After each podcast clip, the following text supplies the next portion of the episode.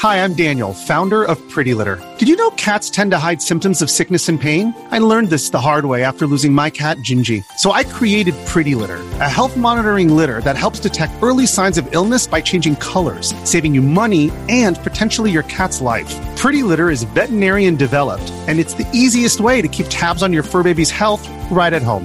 Go to prettylitter.com and use code SPOTIFY for 20% off your first order and a free cat toy. Terms and conditions apply. See site for details.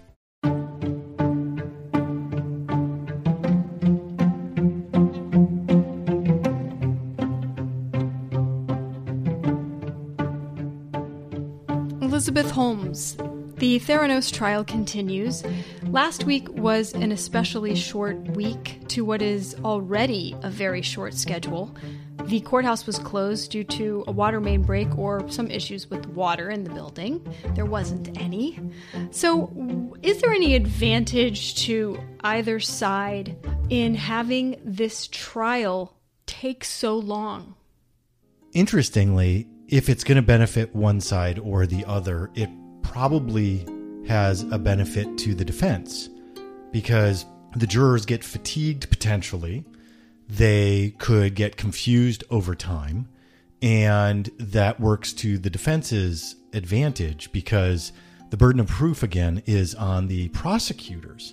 This is a criminal case. They have to prove beyond a reasonable doubt on every element of the causes of action, the crimes that Elizabeth Holmes is being accused of. And so, if it drags on for a really long time, it is possible, I don't think it's likely, but it's possible that the jurors just start losing track of some of the, or, or it's not even losing track, it could be losing the effect of, you know, this guy from Pfizer said, no, we never gave her permission this person from Schering-Plough, another drug manufacturer, said, "Yeah, we couldn't we couldn't validate anything that they were saying, and yet they still used our logo in the report." Those could benefit the defense if this just continues to drag on. Last week, when Lisa Peterson, who was the family investor or, or, an advisor for the DeVos family, who invested in Theranos, Lance Wade, Elizabeth Holmes' attorney, questioned Miss Peterson as to how well she really checked out Theranos before making the decision or helping the family make the decision to invest. He continued with this line of questioning and Judge Davila then said that lack of due diligence could not be used as a defense in this case. So, why would the defense even be going in this direction in the first place? It sounds like they're suggesting that it's her fault for not checking Theranos out and, and being more thorough when if Theranos has nothing to hide, then what's the problem? But also, why would the prosecution not be the ones to object? Why would the judge eh, assert himself here? Well, I think there are a couple of avenues. First off, I don't believe that they're arguing. Weirdly, I don't believe that they're arguing that there's a lack of due diligence. I think what they're trying to show actually is these are professional investors who typically do do full due diligence. And if there's less due diligence done in this circumstance, it's because there was some kind of level of trust or inherent acknowledgement of what Theranos and Elizabeth Holmes was telling them. And I think that's could be potentially important to show look, um, th- how could I defraud them if they're just following along with this Forbes article? And that's what uh, Ms. Peterson is quoting in her report to the higher ups at the DeVos family office where they do their investments. So if she's just quoting a Forbes article, you know, look, these are professional investors. That's their job to dig into this. These aren't casual investors. So maybe she didn't commit any fraud because they never looked in deep enough for Elizabeth Holmes to have lied to them, to intentionally misled them about the company. Secondly, on the point of Judge Davila pointing out that lack of due diligence is not a defense judges have tremendous leeway in their own courtroom to, and, and most importantly, they're responsible for the law. So if the judge, Judge Davila, believed that the defense was make, trying to make a legal argument that a defense is lack of due diligence, it actually is his responsibility to point out that the law, he rules on the law, the trier of fact, the jury determines whether or not the facts align with the law and then come to their conclusion.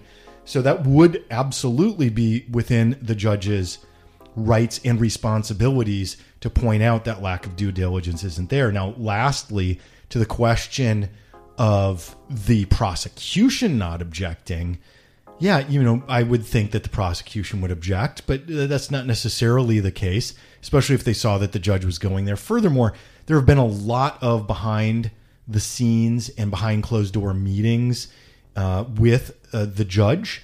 And so it's possible that there were conversations about this that we didn't hear in open court.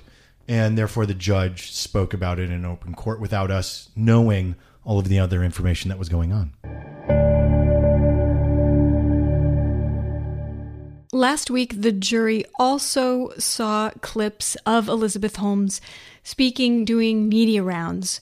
In one particular clip with Maria Shriver, she said, quote, I'm the founder and CEO of this company.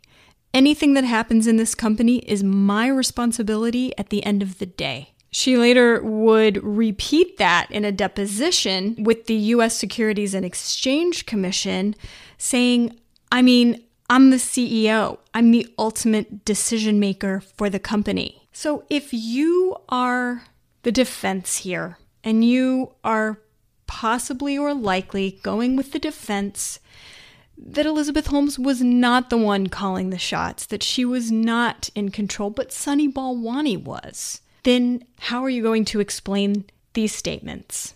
Well, the buck stops here is a bold statement on the part of Elizabeth Holmes that is very damaging for the defense in this case. And the fact that that is under oath in the SEC case as well, then this is a difficult position. And as I've said from the beginning of our coverage of this trial, I don't believe the blame Sunny Balwani defense that he had control over her is a good one for this defense team. I just don't see how it's going to play out. And to your point, in light of comments like these, I'm responsible. Anything that happens in this company comes back to me. It's on me. The buck stops here. Wow. If I'm the prosecution, I play that over and over and over again if the defense begins to assert that Sunny Balwani was the one controlling Elizabeth Holmes and that she really wasn't the one who was running the company and it was Sunny Balwani. Yeah, that, that's going to be really difficult for the defense to overcome. And I don't know how they spin their way out of that one other than I don't think that's their defense. And I just I think that that's the wrong approach, but I'm not on the defense team.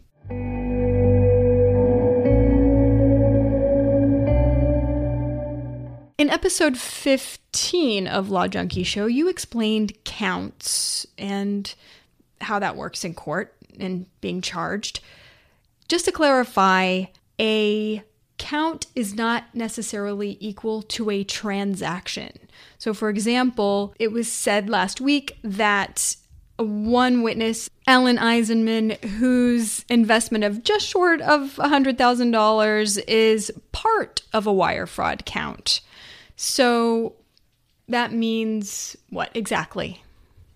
Yeah, so the, the count, the charge against Elizabeth Holmes is wire fraud against investors, wire fraud against patients, wire fraud against doctors. So the investors are one class of people who were allegedly defrauded in this circumstance. Again, I want to review uh, because I think it's very important that when we're talking about what's happening here and why I emphasize beyond a reasonable doubt on each element of the charge. I'm going to read again from the Ninth Circuit the model jury instructions for a count of wire fraud. First, the defendant knowingly, and there are some words here potentially, participated in, devised, intended to devise a scheme or plan to defraud, or a scheme or plan for obtaining money or property by means of false or fraudulent pretenses, representations, or promises. And then the second element the statements made or facts omitted as part of the scheme were material. That is, they had a natural tendency to influence or were capable of influencing a person to part with money or property. That is where, like, the Pfizer logo will apply, is that second element. That's material. They're demonstrating that, hey, Elizabeth Holmes and Theranos was saying that Pfizer signed off on this report. Well, they didn't, and there's uh, that we know so far. It is possible the defense will show somebody did sign off on that. But this third element is the one that I believe that this whole case centers on, and this is for each individual count. You have to prove each of these elements. Third element on a wire fraud charge, the defendant acted with the intent to defraud. That is the intent to to deceive and cheat and cheat. So this means that they didn't believe their product was going to work. That means they knew their product wouldn't work. That means they knew they were lying to some to the alleged victim in this case. And then the fourth element is the defendant used or caused to be used in interstate wire communication to carry out or attempt to carry out an essential part of the scheme. That just means like email, basically. So on each of the wire fraud counts and conspiracy to commit wire fraud, each have to be proven beyond a reasonable doubt to the jury. So this is a high standard, and there's a reason why I keep repeating that because they have to do it on everyone on every count, or she can't be found guilty on that count.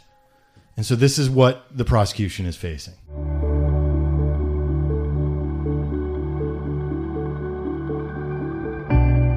Elizabeth Holmes said things like, quote, Several years ago, we realized that we had created an infrastructure that could, in fact, make it possible to get rid of phlebotomy or the big tubes of blood that are drawn from the arm in its entirety. She said, quote, we don't suffer the rates of decay of key analytes that happen when you ship samples off to a central lab. You mentioned in episode 17 of Law Junkie Show that it's not illegal to say things that are subjective, like, you know, world's best coffee or original famous pizza. But what about these statements? Is this lying or subjective, and how will the jury know the difference? Well, that sounds like a sales pitch that this was their vision. This is what they intended to create with the Edison a portable unit that would go into facilities that allows for at the location testing of blood. So sales pitches and visionary statements are not fraud. They're fraud if you never intended to make it happen. They are fraud if you never had the capability and you knew you never had the capability to make it happen. It's not fraud when this is what I'm building my business on, and this is what Silicon Valley does all the time.